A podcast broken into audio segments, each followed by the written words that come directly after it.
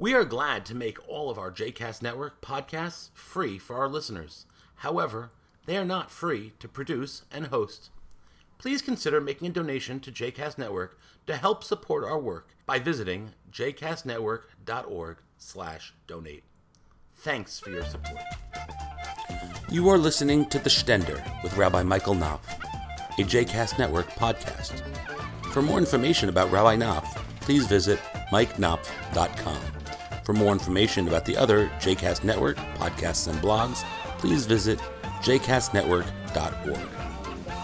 June 1963. Martin Luther King Jr. spoke before a large crowd in Detroit. In his speech, King argued that, despite the dangers of nonviolent resistance, there are some things so dear, some things so precious, some things so eternally true, that they are worth dying for. And I submit to you that if a man has not discovered something that he will die for, he isn't fit to live. What, if anything, do we hold so dear and so precious that we are willing to die for? That's the question Yom Kippur forces us to ask ourselves. There's even a whole section of Yom Kippur services devoted to the topic. It's called Ele Azkara, These I Recall. Some refer to it as the Martyrology. In the Martyrology, we recount those who have died Al-Kiddush Hashem, for the sanctification of God's name. We tell the stories of sages like Rabbi Akiva, holy men who were executed for the crime of teaching Torah. We recall the men, women, and children who have been murdered throughout the centuries solely because they were Jewish and refused to abandon their faith. We venerate those Jews who refused to succumb to crusades and pogroms, suicide bombers and genocide, violence, torture, and death, who held fast to the God, Torah, and people of Israel in the face of unspeakable dangers. Why do we recall our martyrs on Yom Kippur? Wouldn't another occasion, Tisha B'Av perhaps, be more fitting?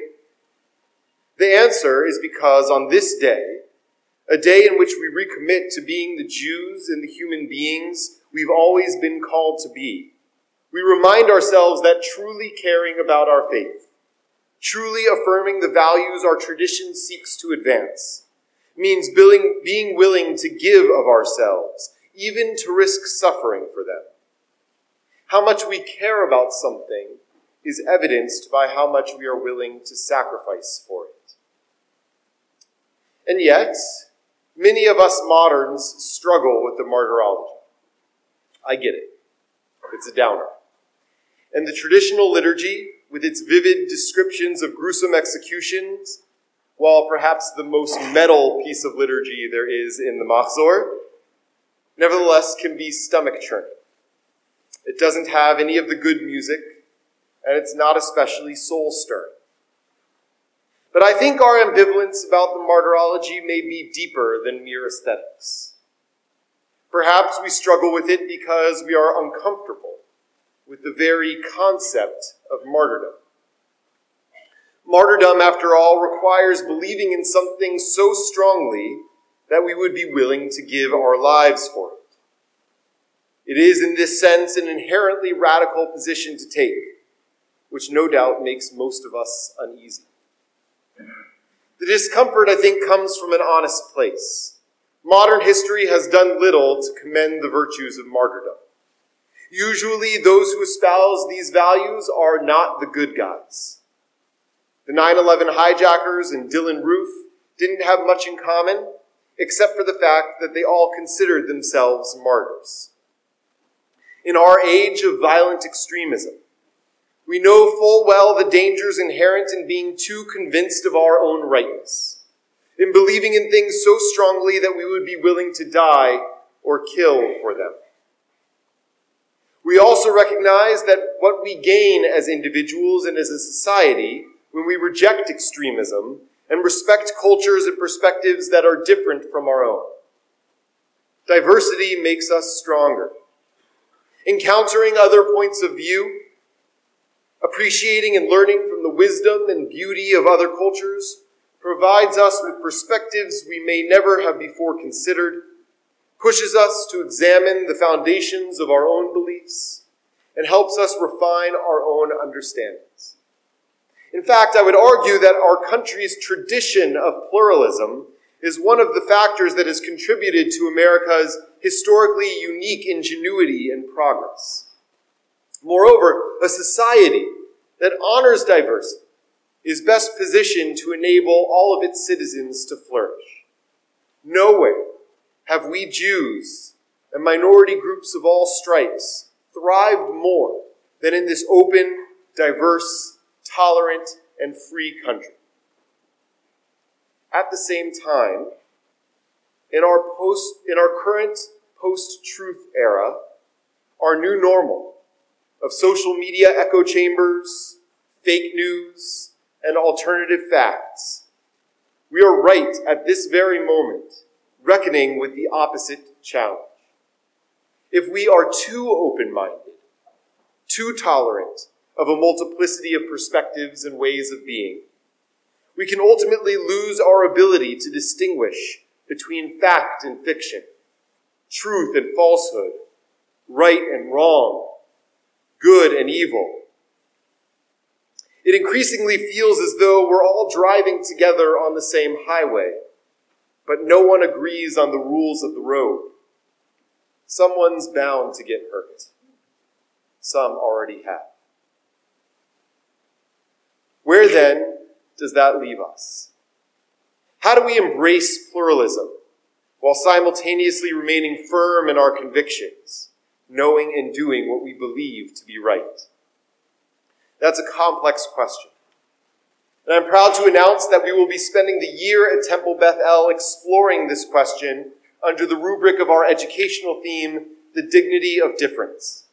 We will have classes, lectures, and programs all year long dedicated to exploring Jewish approaches to diversity, considering its possibilities and its challenges. Please see the fall program guide in your seat pocket for information about some of these opportunities. But for now, I want to share a Talmudic story that offers one meaningful answer.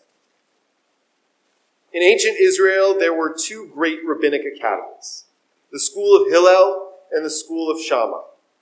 According to the Talmud, these two schools used to engage each other in passionate and heated debates about Jewish law. Hillel's school would say, our views are right.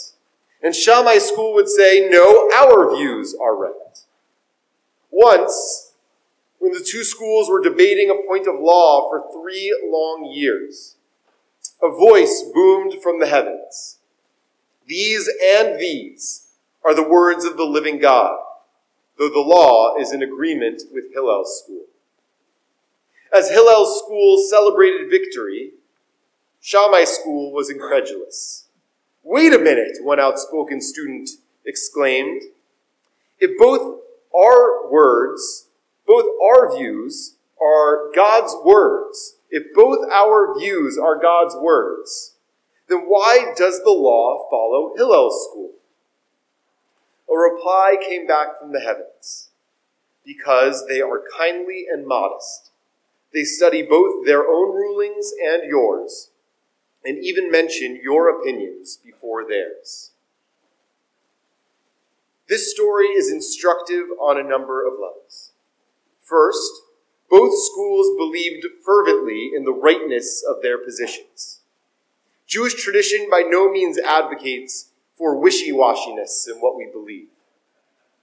It affirms that each of us is entitled to, indeed required to, take firm stands on issues that matter, even to fight and die for our values if necessary.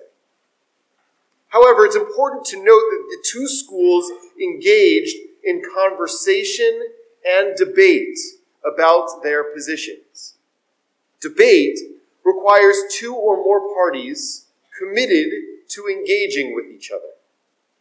We can hold strong positions, but we must also respect others enough to entertain and discuss their beliefs. The validity of our views is diminished, indeed irrelevant, if they force us to deny another person his or her dignity. Debate also requires the common language of logic and reason. One cannot debate, at least not very well, if one cannot devise a rational argument in defense of his or her position and in opposition to the views of his or her fellow. That means, insofar as we have fervently held beliefs, we must be expected, and we must expect each other to support them with facts, ground them in reason, and root them in shared understandings of reality. Our beliefs must be able to withstand challenge and counterargument. If your beliefs collapse under the weight of rational argument, then they cannot be held as valid. Our views are credible only if they can stand up to the light of reason. The requirement for debate is also a mandate for intellectual humility and ideological pluralism. We must be able to believe passionately in our own views, while recognizing that we might be wrong. All human beings are imperfect. Only God is perfect. God alone knows ultimate truth, ultimate right and wrong. When the divine voice in the story says, "These and these are the words of the living God," it is underscoring the reality that neither school has a greater claim on God's truth than the other. Similarly, none of us has a greater claim on knowing the universal, indisputable truth than our fellow. Since none of us is God, we must always bear in mind our own intellectual fallibility, the possibility that our understanding is wrong and that others may be right. The school of Hillel understood this imperative better than the school of Shammai, which is why they studied the teachings of Shammai's school alongside their own, and prioritize teaching the opinions of Shammai's school. And yet, the text does not teach that anything goes. In the dispute between the schools of Hillel and Shammai, there is ultimately a decision. The voice from heaven calls out that we are to follow the opinion of Hillel's school. In the Jewish hierarchy of values, normativity, having an established and agreed-upon standard of behavior, is more important than ideological pluralism. If a community is unable to determine how its members should behave, what people can expect of each other, and how people can anticipate each other's actions, then it risks chaos, conflict, even violence. The biblical book of Judges paints a gruesome picture of what society looks like when there is no social order, when every person does what is right in his or her own eyes. The rabbis of the Talmud echo the wisdom, urging, for example, that we pray for the welfare of the government, for if people did not fear it, they would swallow each other alive. Pluralism at its core is the affirmation that each individual has the right to live whatever way they feel will maximize their ability to flourish. But such flourishing is only possible if there is social order. Each of us as individuals requires a cooperative community in order to thrive. While pluralism is an important value, social order is a higher one. However, while maintaining social order may hold a higher place on our hierarchy of values than pluralism, there is still a higher value. Consider for a moment that there are many different ways to achieve social order. Fascist societies are very orderly. The biblical kings also created order, but the Bible nevertheless condemns them in no small part for routinely trampling on their subjects in the process. Herein lies the deep wisdom of the Talmudic passage. The debate between the schools of Hillel and Shammai is settled, because at the end of the day, people need rules to be clear and binding upon everyone equally. But the law follows Hillel's school, not because they were more right, but because they were more kind. Since Jewish tradition values both pluralism and social harmony, it strives to ensure that the laws which create harmony are those promulgated by individuals who best embody the values that make pluralistic societies possible, namely kindness and modesty. In other words, our tradition affirms that social order, crucial though it is for a functional society, is ultimately a means to an end. The ultimate goal is not harmony for its own sake, but rather for the sake of securing each individual's ability to flourish. The infinite worth of each individual, then, is the highest ideal. The law is decided by those voices who affirm and embody that ideal. We recognize those voices by their intellectual humility, they honor the views of others, and by their interpersonal kindness. They act in such a way that shows they believe every person is worthy of love, respect, and concern. True, a divine voice settles the debate between Hillel and Shammai schools. But in so doing, the text bequeaths to us God's methodology, how God decides which opinion gets enshrined as law. Of primary concern to God is human dignity. Thus, the text implies that the equal and infinite value of each and every human being ought to be our primary concern, too. It ought to be the thing that guides our interactions with others. It ought to be the thing that guides our social policy and that directs the words and actions of our leaders. And it ought to be the thing that, to borrow King's phrase, we are to hold dear and precious, the thing that, if push came to shove, we would be willing to die for. In general, we are to abhor extremism, with one exception. This exception: we must be unyielding, uncompromising extremists for human dignity. Last spring, our congregation was privileged to host world-renowned Jewish artist Mordechai Rosenstein. During a weekend filled with learning, community, and creative exploration, Mordechai began work on an original piece of art for our congregation. We received the completed piece this summer, and I'm proud to unveil it today.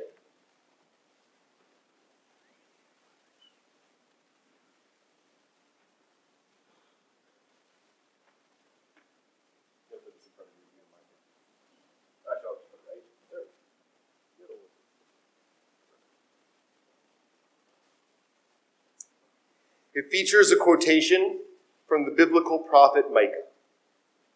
Higid lecha adam ma tov uma Adonai doresh mimcha ki im asot mishpat ve'ahavat chesed ve'hatznea lechet im Elohecha. God has told you, O human, what is good and what the Lord requires of you. Only this: do justice, cherish kindness, and walk humbly with your God. I love this text.